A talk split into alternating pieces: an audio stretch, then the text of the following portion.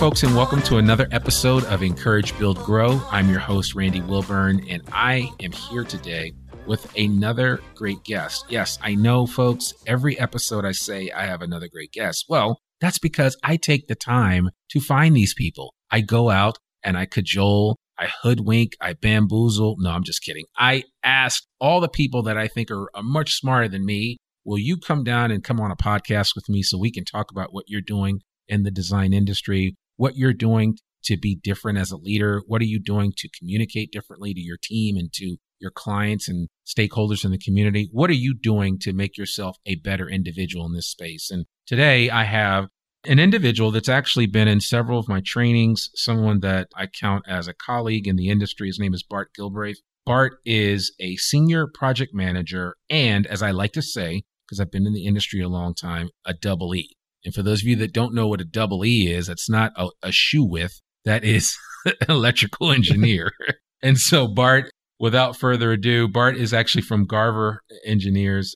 And Garver is based out of uh, Little Rock, Arkansas. They've got an office literally around the corner from my home in Fayetteville, Arkansas. And Bart happens to work in that particular office. And so Bart, it's so great to have you on the podcast. How are you doing? Doing fine, Randy. I appreciate you having me, and uh, happy to and flattered for the for the compliment, but happy to be here and uh, visit with you today. Yeah, absolutely, absolutely. So, what I mentioned before about trying to get people on the podcast, one of the things that I described to them, and I remember you asking me specifically, tongue twister, what you know what what are we going to be able to talk about and i said you know there's a lot of stuff to talk about and then i remembered a couple of things that Bart has had some experience with. And I think originally you sat in on an ACEC course that I did for public speaking. Is that correct? Yes, uh, a couple of years back through the Emerging Leaders right, program. right, have. which is actually a really good program, and I know that they do that in several states. So if you're a design professional, specifically an engineer, I would highly encourage you to look for that Emerging Leaders program because most of the states at the state level for ACEC do some really neat things and, and that program is really good. That was a year-long program is that yes correct? it was okay. uh, i believe it started in the fall and concluded with a kind of a graduation ceremony in the spring at their annual meeting. That's cool. Do you still keep in touch with all those folks that were in that class? Uh, occasionally. We're facebook friends linkedin.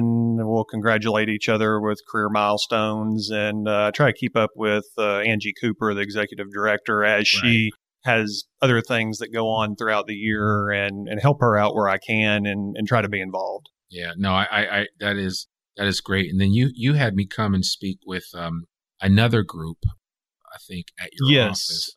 I recently rolled out of the presidential role for the local IES section and IES stands for Illuminating Engineering Society. I kind of call it the the lighting nerds of, of the industry. And uh, I was fortunate enough to be president for a handful of years. And after you and I got to interact through emerging leaders, I thought a non technical topic for that professional group would be some of the leadership presentations that you have and you were kind enough to come present for us and had a real good reception on on what you gave for us that day. Yeah, no, that that was a lot of fun, and that was that mm-hmm. was a really good. I mean, there were some smart people in the room, and it was really interesting to interact with them. And and again, I, I always say this. I mean, the design industry is a special place, as you know. Yes. I mean, it's when you look at everybody, and and the nice thing about Garver is that you have the full gamut or complement of design professionals. Yes, licensed professional engineers. You have a little bit of everything represented under the roof of Garver. So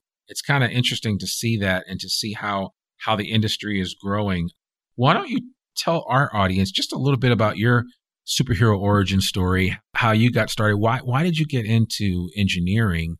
Because I think that's one of the challenges that, that this industry faces is that we need more engineers. We need more architects. We need more people to, to sink their teeth into the STEM fields in order to have a nice wide selection of people, the next generation of people that can come in and work at firms like Garver and others that need them to do the great things that you do on a daily basis. But t- tell our audience just a little bit about your background.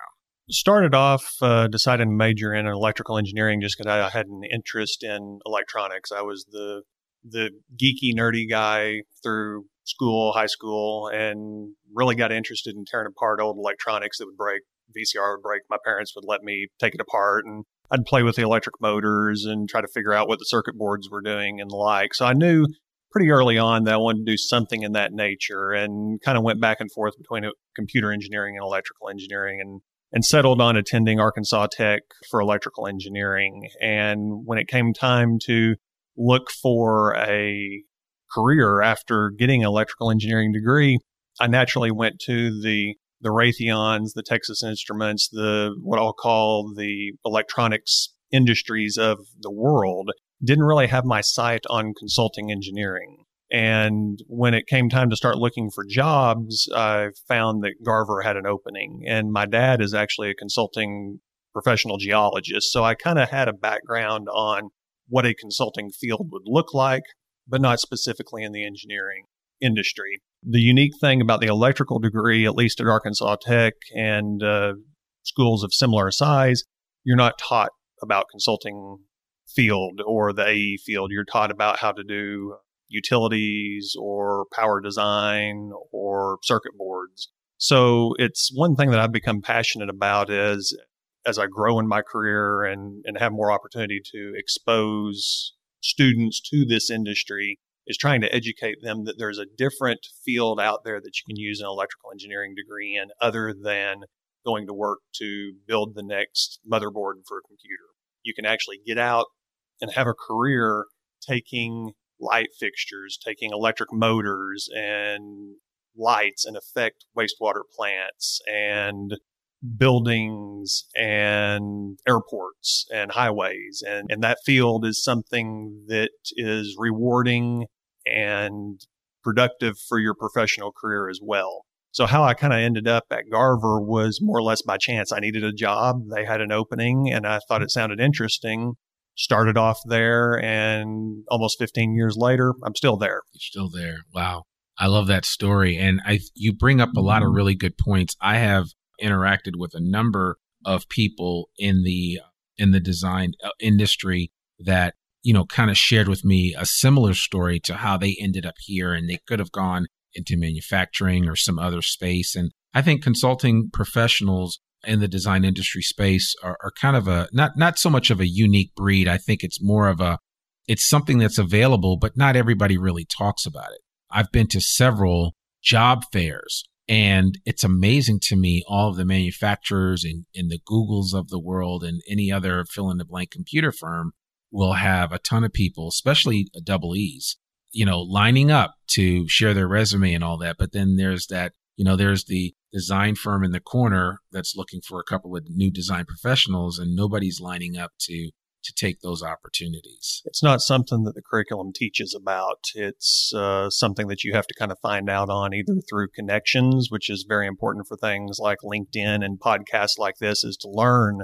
about those fields. And if you don't know about that, you stumble onto it kind of like I did. And that's one thing that I try to do, try to be involved with universities and educate students. I have recently rotated off a position at John Brown University's Engineering Advisory Board. I'm currently president of Arkansas Tech's Electrical Engineering Advisory Board.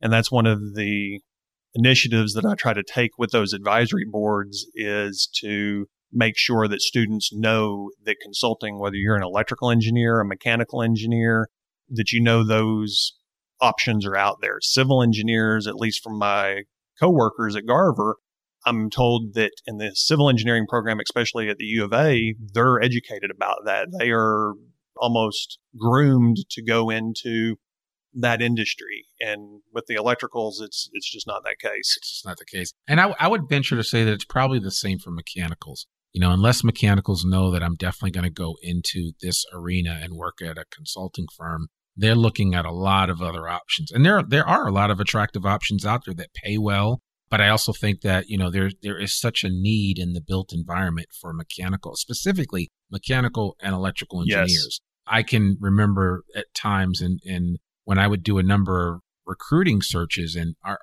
you know electrical engineers or mechanical engineers they were like finding raw diamonds rare rare gems it was like man i can't believe i found one you know because generally a good mechanical or good electrical engineer will find a place like you did at garver and sit tight. Yes. Because, you know, you, you tend to be that lone wolf, that lone voice in the wilderness that everybody needs to listen to. And so I think that's really interesting. And people need to understand that, especially those of you that are seeking to go into, you know, the mechanical, electrical, plumbing profession.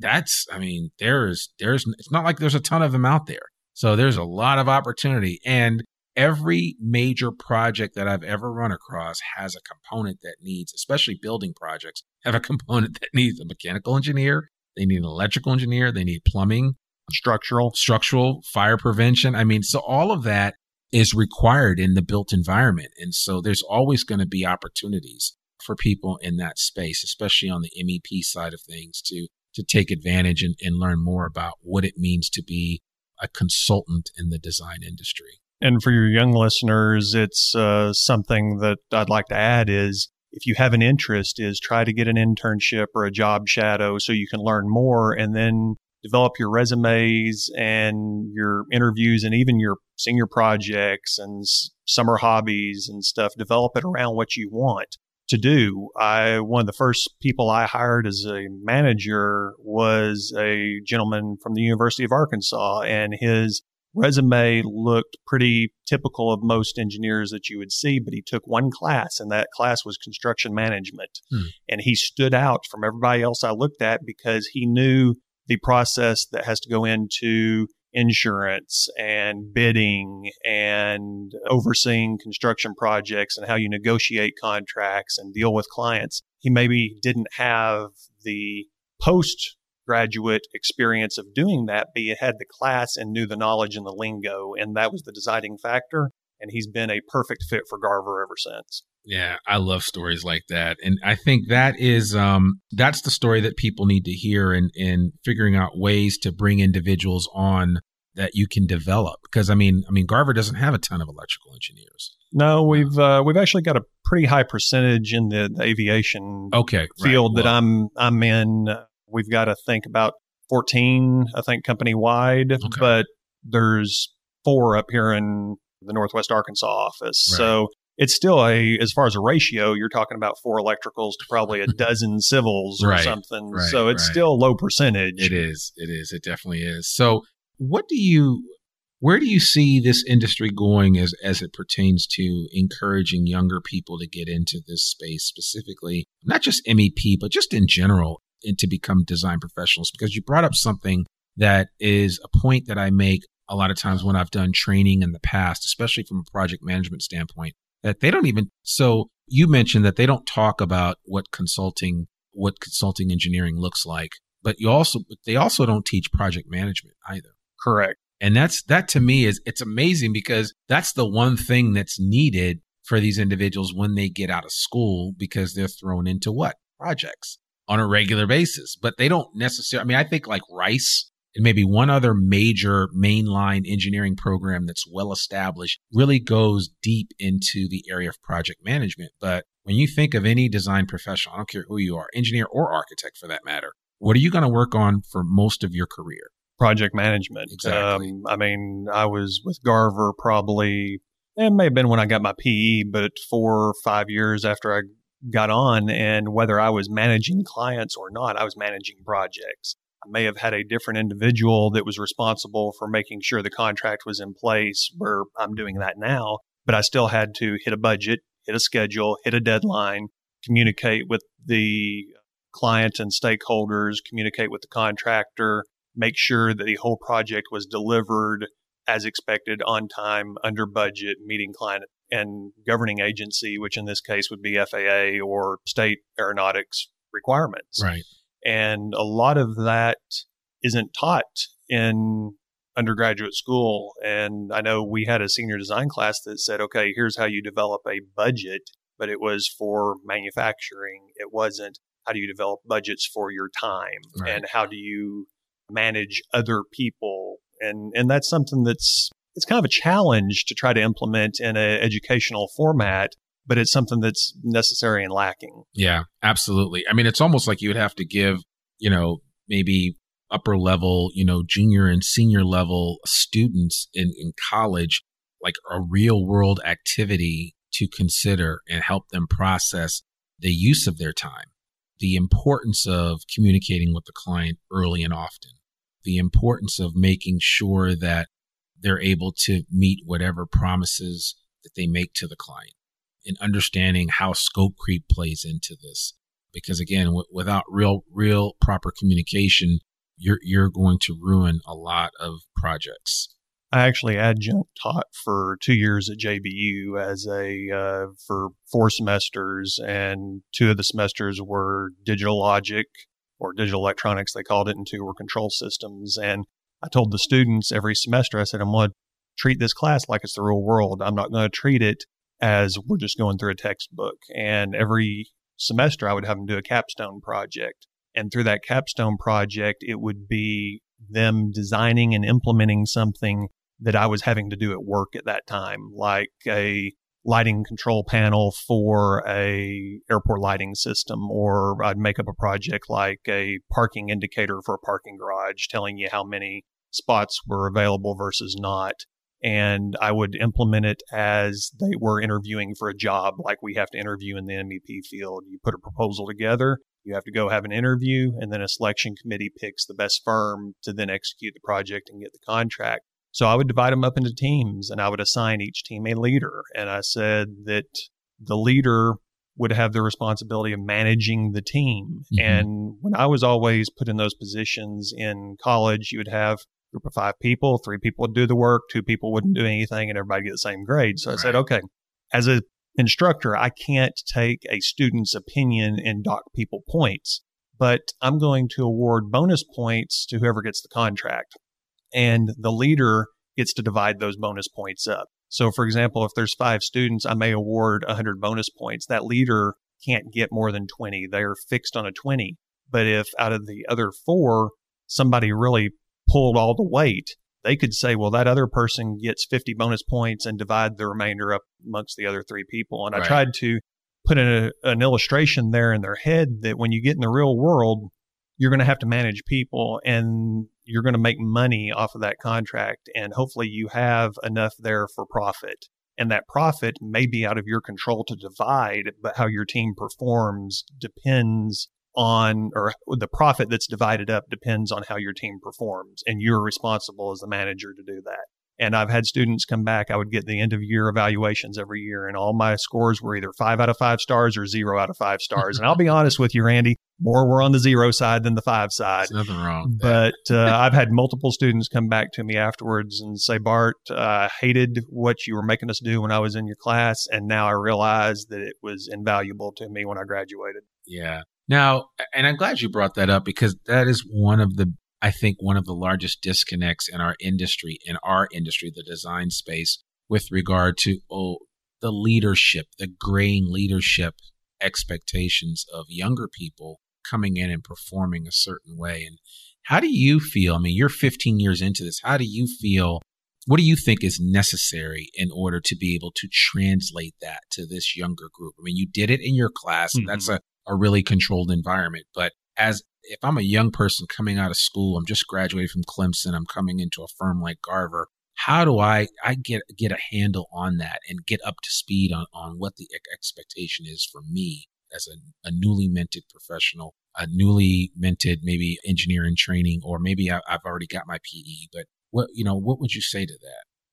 It's uh, you, you, talk about me being at the 15 year mark. I'm kind of in that middle. I've got people that are above me that are getting close to retirement, and then I've got people that are coming in. And really, the, the dynamic between those two different eras of individuals and mindsets is really different. And and I'll be honest, I tend more toward probably the, the older crowd than the younger crowd. I'm the type of person that when I have a job to do. I'm there till it gets done. Uh, my dad was, in, as I mentioned earlier, in, independently employed for a lot of my life. So when he had work, he worked, that's and it. that's uh, what he had to do to put food on the table. And that was the mindset that I was trained around. And I'm learning now that a lot of the incoming new hires are of the mindset that it's I want to do good work when I'm there, but lack of a better term, I don't want to be there all the time. Right. And that's something that I've had to kind of mold and modify my mindset as I've gotten into more of a management role because when I was the guy sitting there doing AutoCAD and doing the modeling and the design. I just knew that I had to uh, be there and get it done. I remember one of Brode Morgan, one of the supervisors I first had at Garver, it was my first birthday uh, after I hired at Garver. I was working on the Big Dam Bridge in Little Rock, and I was like, I'm going to get this done. I'm going to show these guys I can do this. He walks in at eight o'clock, nine o'clock at night on my birthday and said, Why are you still here? and I said, Because I got to get this done for a deadline. And he said, Wrap it up and go home. Yeah. And, and, I appreciated that. And, and I've had to kind of modify my thought process as I've mentored and overseen various employees that have reported to me to realize that I can't expect everybody to maybe have that mindset. And it's not probably correct of me to expect everybody to have that mindset and to try to be more intentional about providing resources and assets for them to succeed within a modified 40 hour work week. I mean, we're, we're engineering. We, we understand the field we're in. So 45, 50 hours a week isn't uncommon or unexpected. But we've got to be realistic and we got to understand that people have families and hobbies and work isn't your life. If, if work's your life, then you don't have much of a life to live for the rest of it. and that's something that's a challenge is for me is to try to figure out how to challenge, but also mentor people that are a different mindset than I started off with. And that, and that's something that I've had to grow as I've been yeah, I mean, obviously, everybody didn't have the great example that was set for you by your dad, right? I mean, a lot of people don't grow up with parents that are entrepreneurs, so they don't see that that grind and the hustle that's mm-hmm. required to be successful. And you know, you don't eat if you don't bring in work, and so right. there's that direct correlation there. And so everybody doesn't get the benefit of that. But I do think, I mean, a lot of what you have been doing has probably helped you to make that connection with, especially with the younger people but I, would like for you just to talk a little bit about just what you see as the the role of communication in the design space because I think it's it's underutilized. There's not actually I don't think that there is enough communication taking place in most firms. Not not in all, mm-hmm. but in most firms. I think a, a lot of times there is a disconnect with regard to communication from the C-suite or at the leadership level and then going down to maybe the next tier of leadership and then from that tier of leadership down to the next group of leadership or maybe the mainline group of people in an organization. But that's always been, in my mind, one of the biggest struggles that design firms have had is that communication. I know you spent some time doing a couple of presentations on communication. So I'd love for you just to share with with our audience since communication is one of the three foundations of what we talk about here at Encourage Build Grow with leadership being one and personal development being the other, when you combine the 3 mm-hmm. it makes for a perfect design professional that has a little bit of the leadership skills, the ability to communicate effectively, and the ability to take care of themselves in the process. Right. And um, kind of use an analogy here. Uh, you watch any news program these days and you see figures thrown out there. So Sometimes you can trust them, sometimes you can't. I'll throw one out there that you can't trust. I'm making it up. But I would say that about 90% of the issues, whether it's inside a firm, outside a firm, or even your personal life, probably could be drawn back to some sort of issue with communication. I know anytime that me and my daughter have issues or me and my wife has, have issues that have nothing to do with a design firm, it's probably because something's happened in miscommunication. And that, that's something that I pinpointed early on in my career is that anything that, well, let me back up, not anything, but a lot of the things that would be complicated through a project could have been ironed out early on if communication had been more intentional and more streamlined and just better performed. So, in order to improve that for Garver a few years back with uh, some of the design team that I worked with on a regular basis, I was challenged by one of our leaders to come up with a, a presentation on how I thought it would work better to have varying regional offices communicate better with each other. And through that, I kind of came up with the idea of good leaders, let me rephrase that great leaders have good communication. So, in order to have good communication, you need to lead. So, through that concept, I developed a acronym for LEAD, and it's launch, expectations, acknowledge, and deliver. And through those three letters, you can actually kind of simulate the whole process of communication. And one of the acronyms I always, or sorry, one of the examples I always like to use is you think about a baseball game, you have a catcher and a pitcher, and the catcher is putting out the pitch signs. So he's had to launch, he's taken an action, he's launching the communication process. He's setting his expectation, fastball, curve, slider, whatever it may be. The pitcher, you can see this on TV, nods or shakes off the pitch sign, and they'll go back and forth until they both agree on something. Right. And then the pitcher throws the ball. He Right. delivers. Yes. And that's maybe oversimplifying the process, but I think it's uh, something that can really break down the steps. And if any one of those steps, sometimes they're understood and not necessarily expressed, but if any one of those steps break down, communication falls through and problems are the ability for problems to be introduced happen when communication breaks down. Yeah, absolutely. And, and I love that because that's launch, expectation, acknowledge, and deliver. Is that correct? That is correct. Okay, lead. I like that. That's a good acronym. So we'll put that in the show notes for sure. I think that that is, um, you know, I, I tell people all the time, and just from the expectations part, is, and again, this gets back to just general communication. You don't have to be a design professional. When you manage people's expectations properly, the outcome is so much better. I think, and then again, if we go into the design space, design industry space, and we think about how we manage the expectations of our clients, scope creep is really difficult to creep up on you, so to speak, no pun intended, if you're managing your clients' expectations properly. If you are communicating with them on a regular basis and not just when something hits the fan. I mean, all of that plays into that process. The same issues you avoid problems with managing expectations if you are working, you know, with people on your team.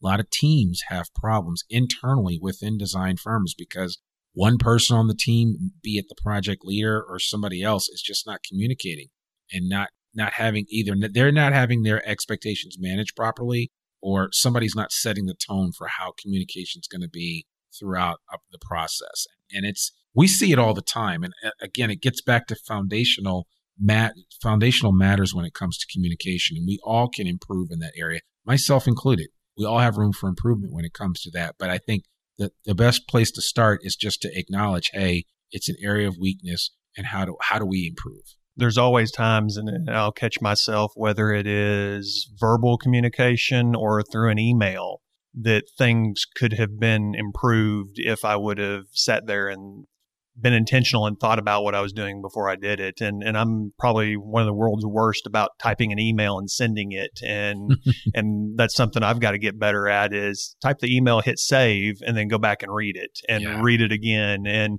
and figure out how do you want to communicate this and and I remember uh, our preacher has a saying that he always uh, likes to talk about is how does this end well Right. and and that, and that that's something that I, I try to keep on my mind is how does this end well Yeah. and uh, through communication you may have good communication but it's in a bad way Yeah. and the end goal is you want to have good communication in a good way and i know on the deliver i always go back to i read a uh, big basketball fan a book by coach Krzyzewski, the, the duke basketball coach and he always likes to uh, put basketball terms to stuff and he explained that follow through is very important in basketball and and the deliver of this is you can look at that as also being a follow through concept with anybody who's ever shot a basketball before knows that if you don't complete the whole stroke, the whole mechanism of a basketball shot and follow through correctly, your shot's always going to fall short. So if you don't complete the lines of communication and deliver, then the communication is going to fall short every time. Absolutely. And I'm even more impressed that you got a Coach K reference in there. So that right there is is good. And, and I mean, it's great whether it's John Wooden, whether it's Mike Krzyzewski, or any other fill in the blank great coach that you're aware of. Most of those coaches were not great because they yelled at their players.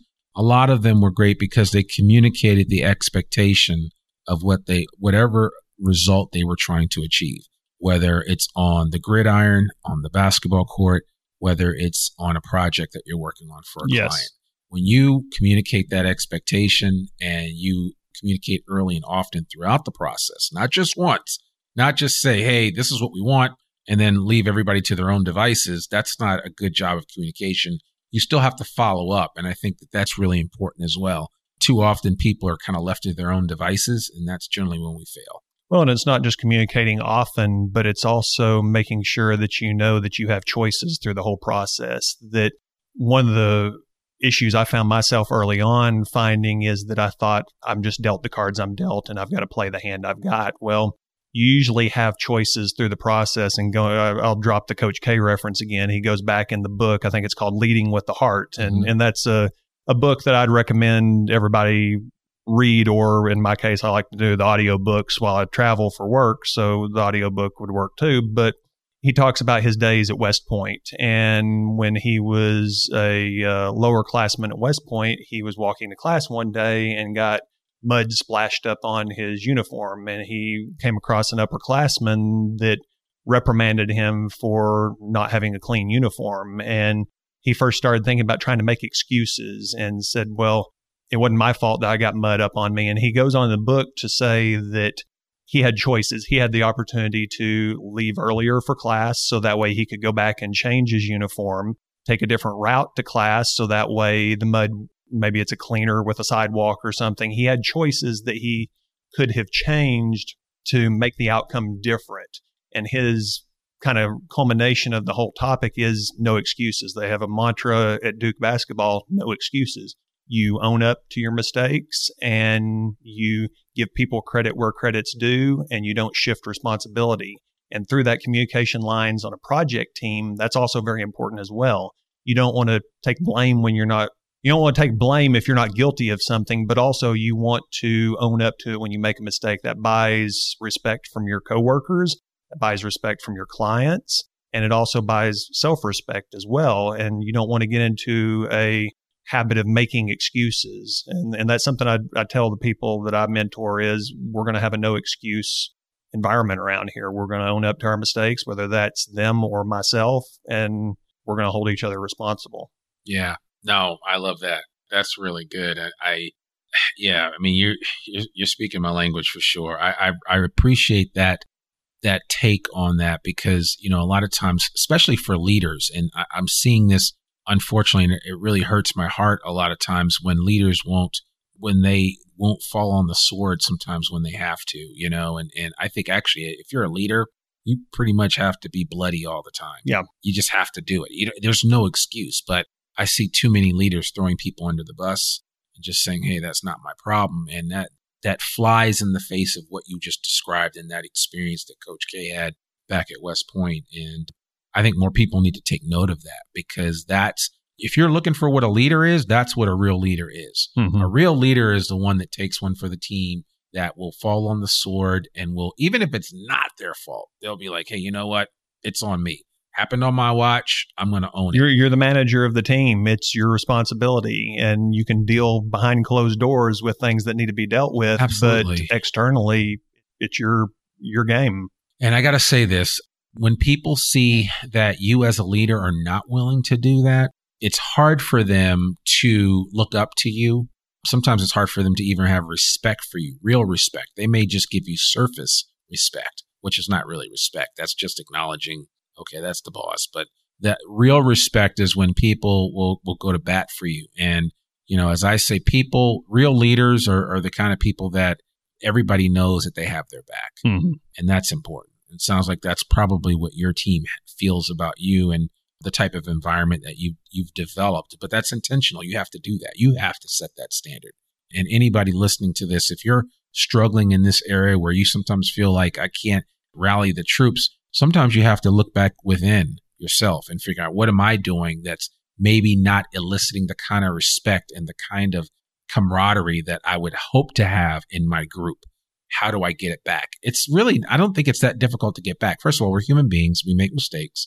And I think people genuinely, unless you just over and over again do things that cause a great deal of mistrust, people are forgiving and people will allow you to course correct and make changes. So I'm going to give you more respect if you own up to a mistake and you show that you're able and willing to work hard and correct it than I am if you were to do everything without a major. I mean, you you, you gain trust yeah. through that process, yeah. and by owning up to it, that trust is built. I uh, had a uh, analogy that uh, one of uh, our leaders at Garver once told me that you've got to trust bank, and it's you make small deposits at a time, but when you need that bank those are big withdrawals, whether that's internally or externally to a client that you build up bit by bit, but then when you need to cash in, it's it's a big it's a big, big withdrawal. Yeah, absolutely, absolutely.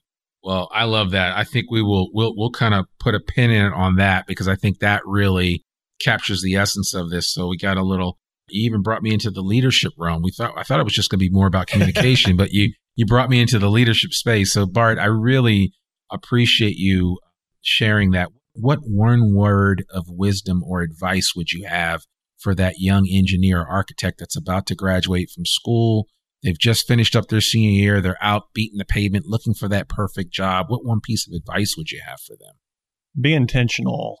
I know a lot of the things that I see with reviewing resumes is it's just a generic blanket resume. So be intentional. Know know about the firm you're going after, know why you want to be there, know what skill sets you bring to them, sell yourself.